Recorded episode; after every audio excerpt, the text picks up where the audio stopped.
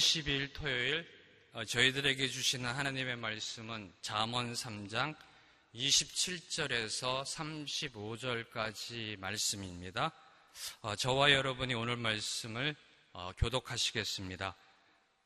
내가 선을 행할 수 있는 능력이 있으면 도움이 필요한 사람에게 기꺼이 선을 베풀어라. 가진 것이 있을 때 내 이웃에게 갔다가 다시 오겠나 내일 주겠네 라고 말하지 마라. 내 곁에서 평안히 잘 있는 내 이웃에게 나쁜 짓을 하지 마라. 내게 아무 해도 입히지 않은 사람에게 괜히 시비를 걸지 마라. 폭력을 휘두르는 사람을 부러워하지 말고 그의 어떠한 행동도 본받지 마라. 여호와께서는 악한 사람을 미워하시고 정직한 사람을 믿고 그와 함께 있기를 기뻐하신다. 악인의 집에는 여호와의 저주가 있으나 의인의 집에는 축복이 있다.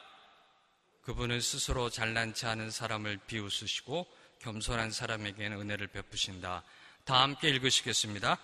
지혜로운 사람은 영광을 얻지만 어리석은 사람들이 노력해 얻는 것은 부끄러움 뿐이다. 아멘. 아름다운 삶을 만드는 나눔과 소통의 지혜라는 제목으로 안강복 목사님께서 말씀 선포해 주시겠습니다.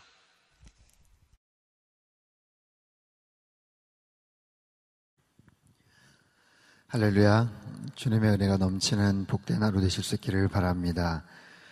아, 오늘 우리에게 주시는 잠언서의 내용은 특별히 관계를 어, 통한 우리 이웃과의 관계 안에서 우리가 해야 될 그리고 우리에게 필요한 그런 어, 지혜에 대해서 우리에게 어, 가르쳐 주고 있습니다. 특별히 27절, 28절에는 나에게 어떤 도움을 청하는 그런 사람과의 관계를 어떻게 할 것인가. 27절, 28절 말씀을 같이 한번 읽어보도록 하겠습니다. 시작. 내가 선을 행할 수 있는 능력이 있으면 도움이 필요한 사람에게 기꺼이 선을 베풀어라. 가진 것이 있을 때 내 이웃에게 갔다가 다시 오게나 내일 주겠네라고 말하지 마라. 어, 특별히 선을 행할 수 있는 능력이 있으면 선을 행할 수 있는 능력 그리고 28절에 가진 것이 있을 때 뭔가를 갖고 있을 때 어, 이 표현들은 어떤 능력 그리고 어떤 기회를 상징하죠. 내가 가진 어떤 능력, 내가 가진 삶의 기회를 의미합니다. 우리에게 어떤 돈이 있다면 그것은 능력이죠. 어, 우리 지갑 안에, 호주머니 안에 어, 10만 뭐 원이 있다면, 뭐 20만 원이 있다면, 뭐 100만 원이 있다면 그만큼의 능력이라고 말할 수가 있습니다. 나에게 어느 만큼의 재화가 있는가, 돈이 있는가, 어, 그것은 능력이에요. 그리고 그 능력을 가지고 어, 여러 가지 모습의 기회를 또 만들어낼 수가 있죠. 어, 돈이 능력인 것처럼 시간도 능력입니다. 나에게 허락해 주신 시간, 어떻게 보면 가장 고귀한 능력이고 또 삶의 기회죠. 그리고 나에게 하나님께서 허락해 주신 어떤 재능, 은사, 이것 또한 능력이라고 말할 수가 있죠. 어찌됐든 내가 뭔가를 사용할 수 있는 어떤 능력, 어떤 기회. 그런데 중요한 것은 이러한 능력이 항상 우리에게 머물지는 않는다는 사실이에요. 항상 그 능력이 나에게 존재하지는 않는다는 것. 항상 기회가 있지 않다는 것이죠. 갖고 있는 돈, 그리고 어떤 명예, 어떤 자리, 권력, 거기서 점점 점점 멀어지는 그런 사람들이 있죠. 하지만 여전히 그만큼의 돈을 갖고 있어요. 여전히 그러한 명예가 있어요. 하지만 내가 나이가 들고 내가 건강이 여의치 못해서 그 능력을 발휘하지 못하고 그 기회를 선용하지 못할 수도 있죠. 즉, 그 능력이 사라지든 아니면 기회가 사라지든 점점 소멸되어 가는 것. 내가 정말 하고 싶지만, 아니, 하고 싶었지만, 어, 이제 기회가 없는, 그리고 불가능한 그런 상황들이 있다라는 거예요. 우리가 인생을 살아가면서 또 시간을 채우고 나이를 들어가면서 나에게 하나님께서 주신 많은 것들이 있습니다. 나의 손 안에, 우리 가정 안에, 내 안에, 내 인생의 영역 가운데 들어오는 많은 부분들이 있어요.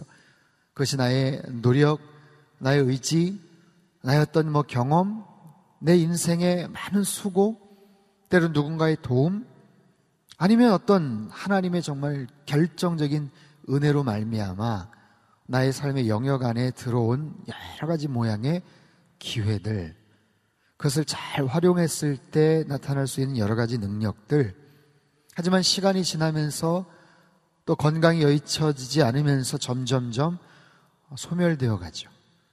여러 가지 모습의 제약이 생기게 되죠. 할 수 있는 것들이 점점 이제 줄어들게 돼요. 이전에는 좀 과격한 운동도 얼마든지 할 수 있었지만 이제는 숨이 벅차고 이제는 그런 운동 하시면 안 됩니다. 라는 의사 선생님의 어떤 권면을 들을 수도 있죠. 점점 제한이 되는 거예요. 그 활동에 내가 하고 싶은 그런 부분들이 조금씩 조금씩 소멸되어 가는 것. 그런 한계를 인정하는 것. 그리고 그 한계가 오기 전에 나에게 준 하나님께서 주신 그 기회를 어떻게 하면 잘 선용할 수 있을까? 어떻게 하면 가장 정확한 타이밍에서 하나님께서 나에게 주신 그 능력과 기회를 최적화시킬 수 있는가? 가장 좋은 효과를 낼 수 있는가? 가장 좋은 타이밍을 포착할 수 있는가? 이것이 바로 인생의 지혜죠. 그런 인생의 좋은 타이밍을 어떻게 잡을 수 있을까요? 이것이 가장 최적의 타이밍이다. 이것이 이 일들을 행하는 데 있어서 가장 좋은 적기이다. 타이밍이다. 어, 무엇보다도 그것은 하나님의 타이밍에 의존해야 돼요. 하나님의 지혜, 하나님께 구하는 것. 여러분, 우리 인생의 가장 좋은 타이밍은 하나님이 알고 계십니다. 그 하나님이 알고 계세요. 내 인생에 그것을 해야 되는지 말아야 되는지, 그리고 어떻게 해야 되는지에 대한 가장 기가 막힌 지혜는 하나님이 알고 계세요. 왜냐하면 하나님이 시간의 창조주가 되시기 때문입니다. 그 하나님이 시간을 만드셨어요. 그리고 만드신 그 시간을 지금 붙잡고 계세요. 흐트러지지 않도록 계속해서 하나님이 운영하고 계세요. 계속해서 흘러갈 수 있도록 붙잡고 계시고 경영하고 계시죠. 그래서 그 하나님이 시간의 마스터가 되세요. 주인이 되세요. 창조주이신 그분께 여쭙는 것. 최상의 타이밍이 언제인지 그 시간을 창조하시고 운영하시고 이끌어 가시는 그 하나님 앞에 구하는 것, 여쭙는 것. 여러분, 그것이 지혜죠. 그것이 지혜예요.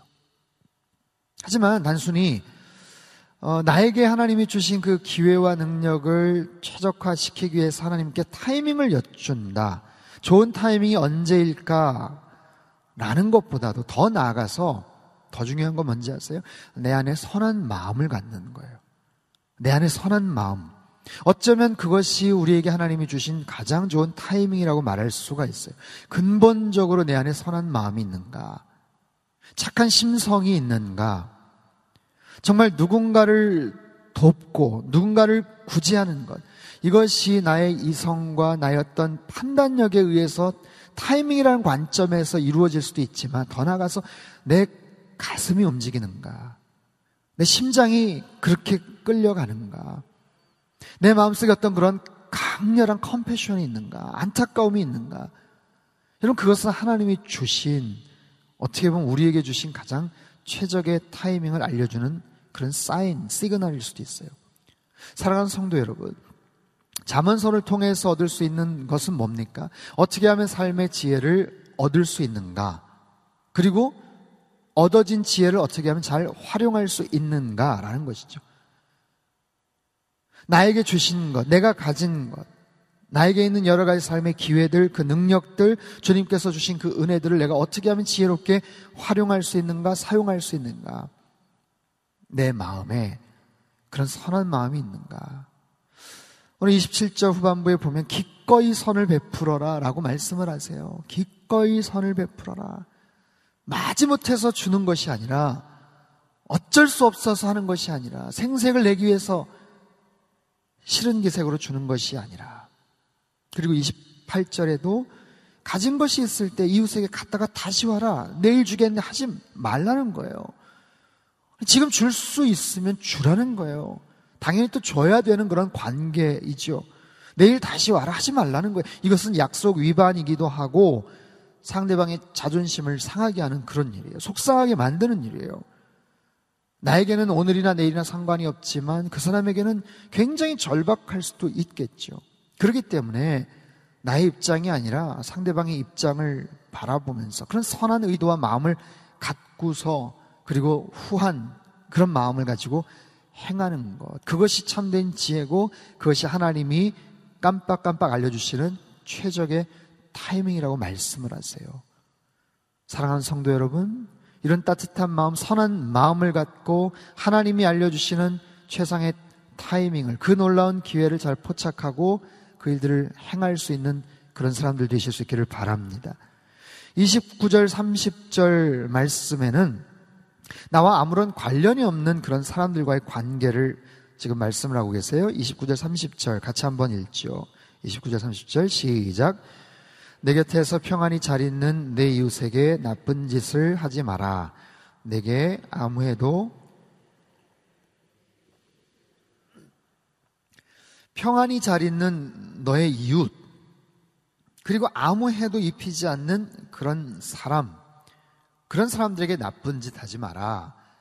괜히 시비 걸지 마라. 이 두 부류의 사람들은 아무런 관련이 없는 사람이에요. 나와 무슨 채무 관계가 얽혀 있는 사람도 아니고 나에게 뭔가 아쉬운 것을 토로하는 그런 사람도 아니에요. 아무런 연관이 없는 그냥 평범한 이웃이에요. 그런데 그런 사람들에게 먼저 문제를 일으키지 말라는 거예요. 그들은 가만히 있는데, 그들은 평안히 있는데 먼저 문제를 일으키지 말라. 여러분, 그럴 수가 있을까요? 무슨 정말 나쁜 그런 의도를 가진 사람들처럼 어떤 뭐 폭력배처럼 그렇게 나쁜 짓까지는 아니더라도 이 말씀을 곰곰이 생각해 보면 때론 나의 부주의함, 또 나의 실수, 또 나의 세심하지 못한 그런 모습으로 인해서 얼마든지 상대방에게 오해를 불러일으키거나 때로는 피해를 줄 수도 있다라는 거예요. 실생활에서 조금 더 구체적으로 한번 적용을 해보죠. 뭐 요즘도 간간히 그런 기사들이 뭐 뉴스들이 보도가 되지만 그 아파트 층간 소음의 문제 뭐 이런 거 있잖아요.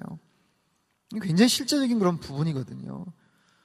어, 뭐 아파트가 뭐 오래돼서 그럴 수도 있고 아니면 최근에 뭐 지어졌지만 아니면 뭐 만들어진 어떤 그런 일 수도 있고 아니면 뭐 우리 집 아이들이 너무 막 나대면서 막 떠들고 막 놀고 돌아다닐 수도 있고 어찌됐든 간에 그것으로 인해서 누군가를 힘들게 할 수 있다라는 거죠.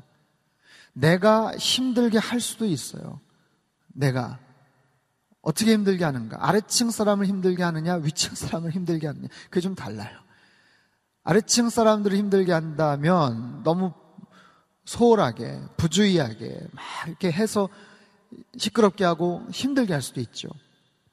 그럼 위층 사람들도 힘들게 할 수도 있어요. 너무 예민해서, 너무 민감해서.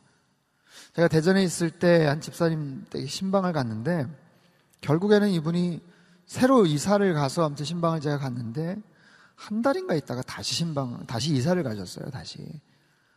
근데 그때 이사 신방을 갔을 때도 보니까, 물론 이제 그 집 아이들이 좀 어리긴 했습니다. 근데 정말 그, 그, 거실을 거의 뭐 어마어마한 두께의 그 깔개 같은 걸로 그냥 완전히 도배를 했더라고요. 아니, 이게 원래 아파트가 이런 거예요? 아니, 그게 아니라 뭐 엄청나게 돈을 들여가지고 그렇게 깔았다는 거예요. 근데 이사하고 나서 한 일주일인가 있다서부터 아래층에서 막 계속해서 이야기를 하신다는 거예요. 계속해서.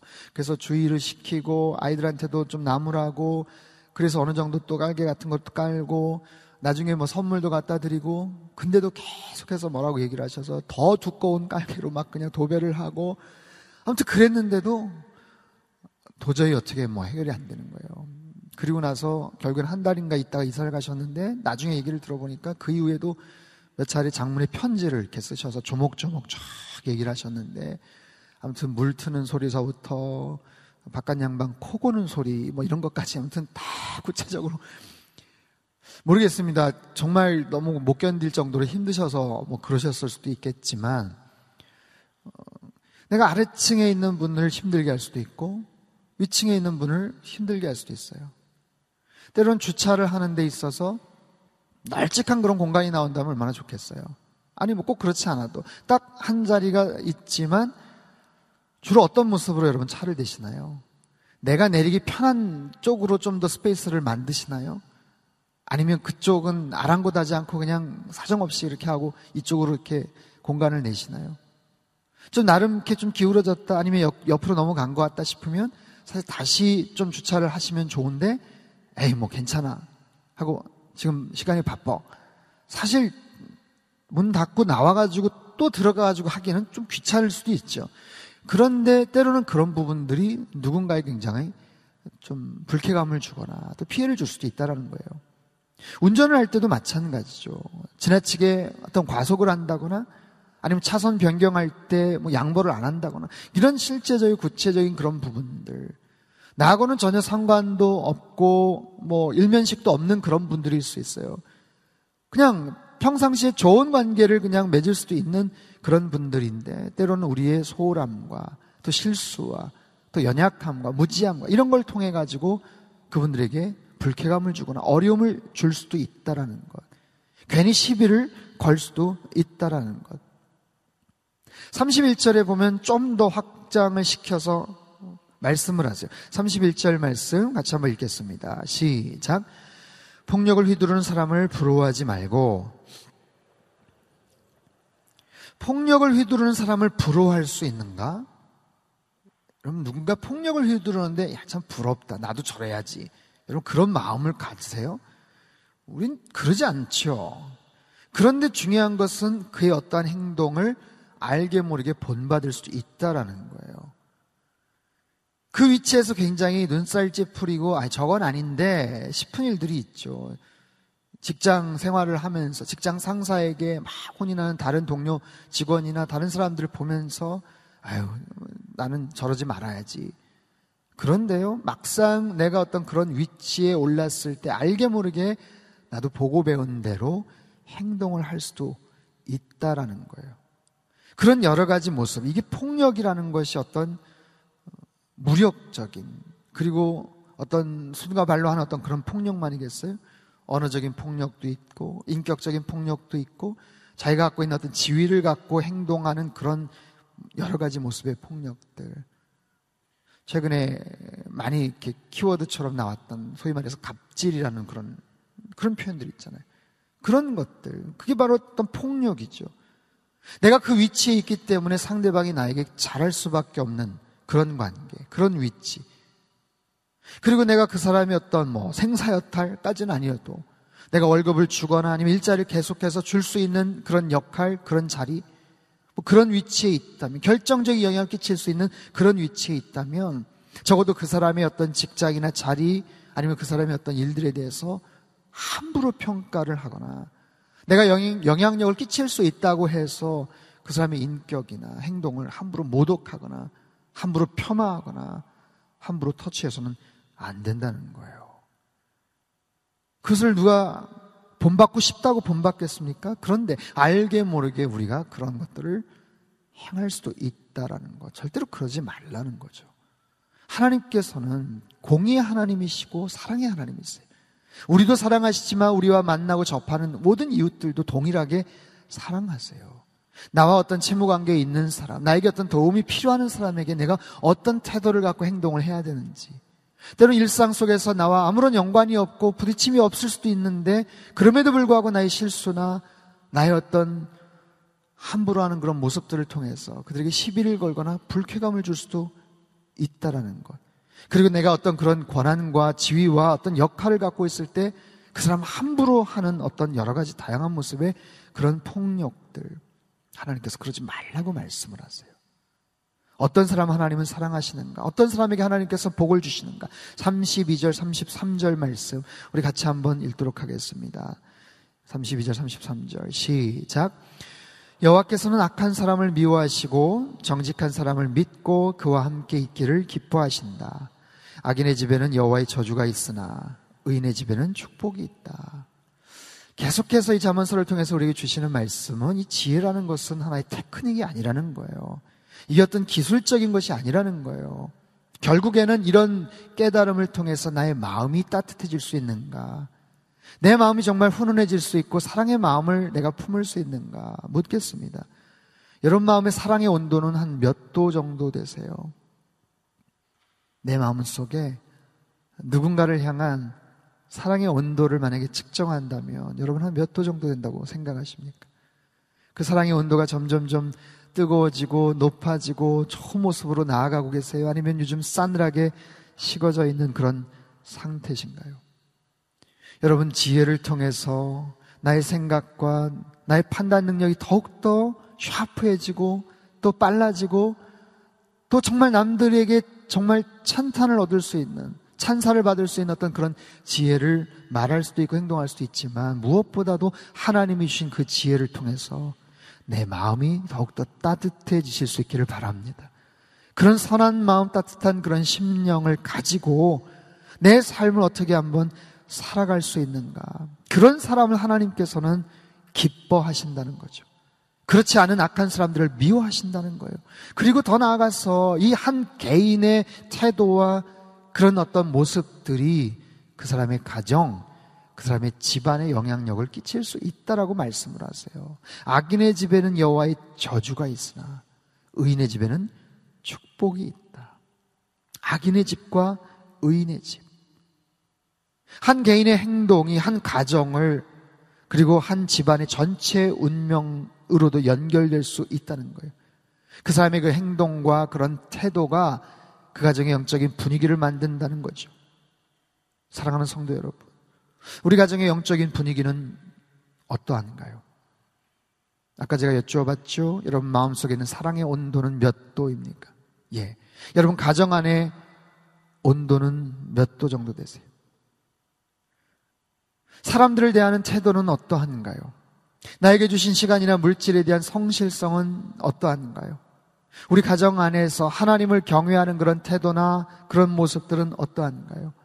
이런 여러 가지 모습들이 한 개인에게서만 국한되는 것이 아니라 내가 속해 있는 작게는 가정, 더 나가서 나의 일터, 내 모든 상황 가운데도 아주 결정적인 영향을 끼칠 수 있다라고 주님께서 말씀을 하세요. 사랑하는 성도 여러분, 하나님의 지혜를 더욱더 열심히 구하실 수 있기를 바랍니다. 그 지혜 안에서 더욱더 거하며 사실 수 있기를 바래요. 그럴 때 하나님께서 우리 개인에게도 복을 주시지만 우리 가정에게 복을 주세요. 의인의 가정, 의인의 집안이 되기를 하나님은 원하세요. 그런 선한 영향력들이 우리 가족 구성원들을 통해서 내 삶의 모든 영역들을 통해서 더 온전하게 펼쳐져 나가기를 원하신다는 사실입니다. 우리 마지막 부분 34절, 35절 우리 같이 한번 읽어보겠습니다. 시작. 그분은 스스로 잘난치 않은 사람을 비웃으시고 겸손한 사람에게는 은혜를 베푸신다. 지혜로운 사람은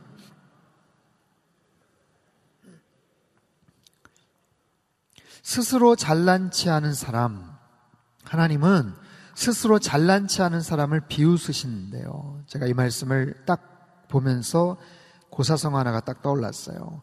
당랑거철이라는 그런 표현이 있습니다. 여러분 알고 계시죠? 사마귀 한 마리가 숲속에서 나름대로 곤충들의 제왕 역할을 했어요. 누구든지 자기가 큰, 아무튼 나름대로 그, 그 앞발을 딱 펼치면 모든 곤충들이 막 두려워하고 눈치를 보고 벌벌 떨고 그게 너무 신이 났던 거죠. 근데 어느 날 사막의 제왕 역할을, 그 숲속의 제왕 역할을 하고 막 걸어 다니는데 어디선가 처음 보는 커다란 물체가 가까이 다가와요. 마차가 다가오는 거예요. 아니 이곳에서 응? 내 이름을 내 명성을 들어보지 못했나? 어느 정도 오다가 쓰겠지 나에게 눈치를 보겠지 그런데 아랑곳하지 않고 계속해서 다가오는 거죠. 아니 이 친구를 봐라. 내가 누군데 내가 여기서 내가 어떤 어떤 역할인데 어떤 사람인데 어떤 존재인데 그러면서 다가오는 그 마차 앞에서 자기가 아주 폼을 잡고 사마귀가 앞발을 탁 들이대고 마주보는 그런 모습들. 그걸 가리켜서 당난거철이라고 하죠. 얼마나 기가 막힙니까? 얼마나 가소롭습니까? 그 마차에게는 그리고 마차의 그 주인에게는 아무런 정말 상대할 가치와 깜조차도 되지 않는 그런 존재인데 스스로가 교만해서 스스로가 자만해서 그렇게 뭔가 맞서고 있는 바로 그런 모습을 말씀을 드리고 있는 거예요. 스스로 잘난치 않은 사람을 하나님이 비웃으신다. 오히려 겸손한 사람에게 하나님께서 은혜를 베푸신다. 저는 날마다 아침마다 참 그런 마음의 기도를 하나님 앞에 올려드려요. 하나님, 오늘도 하나님의 은혜로 살게 하여 주옵소서. 눈을 떠서 하루의 삶을 마감할 때까지 정말 하나님의 은혜가 아니고서는 단 한순간도 살아갈 수 없, 없는 것 같아요. 단 한순간도. 아무리 익숙한 일이고 아무리 여러 가지 모습 속에서 반복되는 어떤 일들을 하고 편안한 그런 일들, 여러 가지 일들을 감당을 한다고 해도 매 순간 하나님의 은혜가 필요합니다. 그런 하나님의 은혜를 여러분 사모하실 수 있기를 바랍니다. 누구에게 하나님께서 그런 은혜를 주신다고요? 겸손한 사람에게 은혜를 주세요. 여러분 세상에 은혜가 하나님의 은혜가 필요 없는 사람들이 있을까요? 그런 사람들이 있을까요? 아무리 본인의 능력과 또 여러 가지 것들을 갖추고 있다고 해도 하나님의 은혜가 나는 필요하지 않아 라고 말할 수 있는 사람이 있을까요? 없어요. 절대로 없어요. 뭘 몰라서 그런 얘기를 했겠죠. 아니, 좀 더 나아 보인다고 해도 상대적으로 좀 더 나아 보일 뿐이에요. 언제나 우리는 한계와 연약함과 부족함을 갖고서 살아갑니다. 절실한 주님의 은혜와 도우심이 날마다 필요한 거예요. 그래서 우리는 기도해야 돼요. 주여, 은혜를 베풀어 주옵소서. 주여, 우리를 불쌍히 여겨 주옵소서. 특별히 굉장히 지금 어려운 긴장 관계에 있는 이 남북 간의 문제. 주여, 우리 민족을 지켜 주시옵소서. 은혜를 허락하여 주시옵소서. 하나님께서 말씀하세요. 그래서 그 겸손한 사람에게 은혜를 베푸시고 그 지혜로운 사람들에게 하나님께서 영광을 주시지만 어리석은 사람들, 교만한 사람들, 하나님 뜻을 쫓아 살아가지 않는 그런 악인들은 그들이 노력해서 얻는 것은 무엇이라고요? 부끄러움 뿐이라고 말씀을 하세요. 열심히 뭔가를 노력을 합니다. 애를 써요. 수고를 해요. 그런데 결과는 뭐예요? 부끄러움이라는 거예요. 열심히 자기가 노력을 하고 꾀를 내고 생각과 지혜를 믿고 열심히 바쁘게 바쁘게 분주하게 뭔가를 하지만 그에 대한 결과는 부끄러움 뿐이다. 원문의 의미는 부끄러움을 소유하고 다닌다라는 그런 뜻이. 사랑하는 성도 여러분, 작은 차이가 커다란 결과를 가져옵니다. 우리 삶의 작은 태도, 내 삶의 작은 신앙의 여러 가지 모습들, 방식들, 무엇보다도 하나님에 대한 그런 나의 태도, 자세, 하나님께서 주시는 그 영적 교훈을 받고 내 주변 사람들과 어떤 관계, 태도를 맺는가. 그것을 가지고 나에게 주신 기회와 삶의 능력들을 어떻게 선용할 수 있는가. 어떻게 하면 최적의 타이밍을 포착하는가. 아니, 더 나아가서 나에게 어떤 따뜻하고 정말 선한 마음이 있는가. 그렇게 함으로 인해서 삶의 지혜를 얻고 내 삶이 어떤 가정 집안으로 되는가 거기에 따라 내 인생의 내용과 향방과 모습들 결과는 가늠된다고 말씀을 하십니다. 오늘 하루 이 말씀을 마음속에 새기고 하나님의 은혜를 사모하십시오. 그 하나님의 은혜가 충만한 복된 하루 되실 수 있기를 축원합니다. 우리 시간 같이 한번 기도하죠. 오늘 주신 말씀처럼 하나님 주님의 은혜가 필요합니다. 주여 은혜를 베풀어 주시옵소서. 하나님의 은혜를 허락하여 주시옵소서. 생명의 지혜를 허락하여 주시옵소서. 주변 사람들과의 모든 관계들을 잘 감당할 수 있도록 주님 역사하여 주시옵소서. 정직한 사람을 믿고 하나님이 그와 함께 있기를 기뻐하신다고 말씀을 하세요. 하나님께서 의인의 집에 축복을 허락해 주신다고 말씀을 하십니다. 주님, 은혜를 허락하여 주시옵소서. 특별히 우리 민족에게 은혜를 허락하여 주시옵소서. 남북 간의 긴장 관계 있습니다. 군사적인 대립이 있습니다. 무력 도발하지 않게 하여 주시옵소서. 하나님 은혜를 허락하여 주시옵소서. 우리 시간 다 같이 두 손을 들고 주여 세 번 크게 부르짖고 통성으로 기도하도록 하겠습니다. 함께 기도합니다. 주여 주여 주여 하나님 아버지 주님 은혜를 허락하여 주시옵소서. 주여 은혜를 허락하여 주시옵소서. 주님 불쌍히 여겨 주시옵소서. 주님 우리 가정을 우리 아버지 인생을 주님 불쌍히 여겨 주시옵소서. 우리 조국 대한민국을 주님 불쌍히 여겨 주시옵소서. 은혜를 허락하여 주시옵소서. 오늘 주신 말씀을 마음속에 새깁니다. 주님 내 마음속에 여러 가지 교만함이 있고 완악함이 있다면 주님 제하여 주시옵소서. 겸손한 사람 되게 하여 주시옵소서. 정직한 사람 되게 하여 하여 주시옵소서. 의로운 사람 되게 하여 주시옵소서. 그리하여서 하나님께서 베풀어 주시는 놀라운 은혜를 공급받는 자들 되게 주님 역사하여 주시기를 간절히 빌고 원합니다. 하나님 주변에 있는 많은 사람들과의 올바른 관계를 잘 맺고 살아갈 수 있게 도와 주시옵소서. 하나님 내 마음속에 여러 가지 하나님 삐뚤어진 마음과 심리가 있습니까? 주님 지하여 주시고 선한 마음을 허락하여 주옵소서. 착한 심성을 허락하여 주옵소서. 이웃을 향한 그런 컴패션 극률이 여기는 마음들을 허락하여 주시옵소서.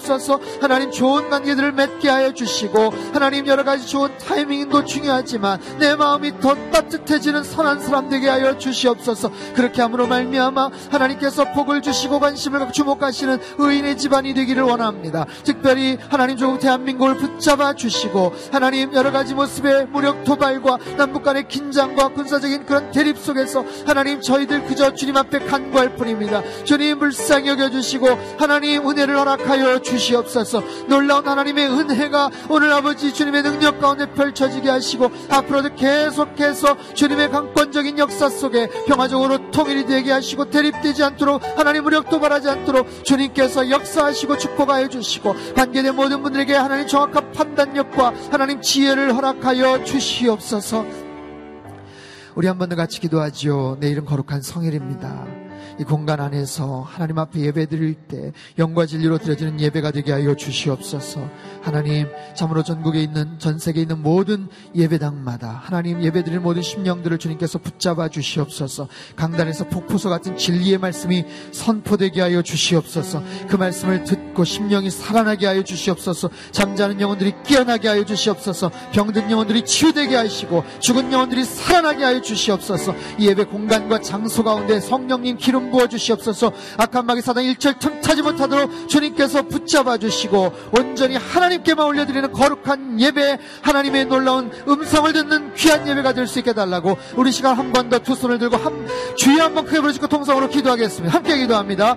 주여 하나님 아버지 이 시간 주님 앞에 간구합니다. 내일 드려질 모든 예배와 하나님 우리의 모든 섬김 가운데 주님께서 함께하여 주시옵소서. 주님 앞에 하나님 영과 진리로 드려지는 예배가 되게 도와주시옵소서. 예배를 섬기는 모든 심령들마다 기쁨과 은혜와 감사함으로 자원하는 마음으로 섬기게 주님께서 축복하여 주시옵소서. 하나님 말씀을 증거하시는 모든 목사님들에게 성령의 두루마기를 입혀주시고 하나님 강단에서 폭포수 같은 진리의 말씀이 선포되기를 원합니다. 주의 음성을 듣는 시간 되게 도와주시옵소서. 주의 얼굴을 바라보는 시간 되게 도와주시옵소서 주시옵소서. 잠자는 영혼들이 깨어나게 하시고 죽은 영혼들이 살아나게 하시고 병든 영혼들 상처난 영혼들이 그 말씀의 능력을 힘입어서 다시 회복되는 놀라운 구원의 역사와 회복의 역사가 있기를 원하나이다. 주님 붙잡아 주시옵소서. 모든 예배 시간과 장소와 구석구석 하나님의 놀라운 성령의 능력과 기름 부심이 가득가득 넘치는 예배가 되게 하여 주시옵소서. 악한 마귀 사단 일절 틈타지 못하도록 성령의 불담으로 지켜주시고 성령의 두루마기로 주님께서 입혀주시어서 하나님을 온전하게 찬양하고 기쁨과 감사와 하나님 흘러넘치는 주님의 영광과 은혜를 맛보는 거룩한 예배가 될 수 있도록 하나님 전 세계 전국에 있는 모든 예배 하나님 정말 교회마다 하나님의 거룩한 예배를 올려드리는 귀하고 복된 날이 될 수 있도록 주님께서 붙들어 주시고 축복하여 주시옵소서. 주님 앞에 겸손한 마음으로 나아가는 온전한 예배자들 되기를 원하오니 주님 붙잡아 주옵소서. 살아계신 하나님 아버지 주님의 참된 지혜를 얻기를 원합니다 하지만 이것이 단순한 기술적인 테크닉적인 모습에서 지혜가 하나님 활용되지 않게 하여 주시옵소서. 무엇보다도 우리의 마음이 선한 마음이 되기를 원합니다. 우리의 심령이 먼저 변화되기를 원합니다. 주님 붙잡아 주시어서 주님께서 주시는 그 귀한 지혜를 가지고 주변에 있는 모든 사람들과 아름다운 관계를 잘 맺고 살아갈 수 있도록 도와 주시옵소서. 주님 오늘 하루 우리의 주님의 은혜가 필요합니다. 우리 일상에 하나님 우리 가정의 일터에 특별히 우리 조국 대한민국에 하나님의 은혜가 필요합니다. 주님 이 나라를 지켜 주시옵소서. 주님 특별히 내일 드려질 모든 예배마다 하나님 모든 장소마다 성령의 기름 부심이 가득하고 하늘의 임재가 주님의 임재가 가득한 예배가 될 수 있도록 강단에서 폭포수 같은 진리의 말씀이 선포되며 그 말씀을 통해서 하나님 살아나고 회복되고 기뻐 뛰는 놀라운 구원과 회복의 역사가 있는 거룩하고 아름다운 예배가 될 수 있도록 주님 축복하여 주시옵소서. 이제는 우리 주 예수 그리스도의 크신 은혜와 하나님 아버지의 극진하신 사랑하심과 성령님의 감동감화 교제교통 충만케 하심의 역사가 자문서 말씀을 통해서 주님의 놀라운 지혜를 저희들이 얻고 잘 활용하고 또 하나님의 선한 마음을 품고 이 땅에서 날마다 승리하는 하나님의 은혜를 펼쳐나가는 사람들이 되기를 간절히 소망하는 이 자리에 모인 모든 사랑하는 주의 백성들과 하나님 이 나라 이민족 위에 저 북녘 땅 위에 온 열방 위에 이제로부터 영원토록 함께 하시기를 간절히 축원하옵나이다. 아멘.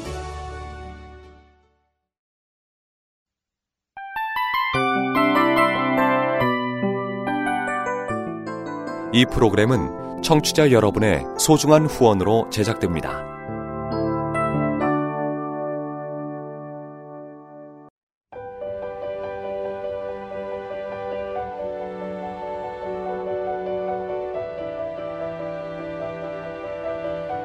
세상에는 수많은 교회들이 있지만 더 깊이 있는 말씀 강해를 찾기 위해 크기로만 교회를 선정하지 않습니다. 보다 좋은 영적 콘텐츠를 더 많이 나누기 위해 방송비를 받지 않습니다. 1년 365일 복음만 전하고 싶어서 우리는 광고를 하지 않습니다.